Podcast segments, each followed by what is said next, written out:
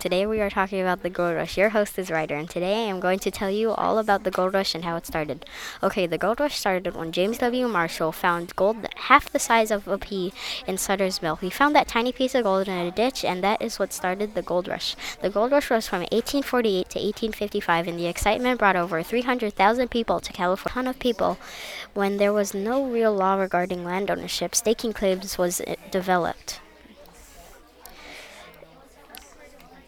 Staking claims was like buying a house except for free. First, you would need four tin cups or, or just four rags, and it was done. To make your claim, you would have to come back one day every month.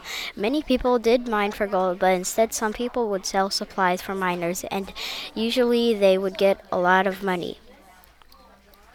And there weren't many women mining because people said it was too tough for them, and because oh, they said that one woman started a they said one woman started a hotel and her husband came back and he saw four men sitting at a table while she served them steak while, while she earned some money.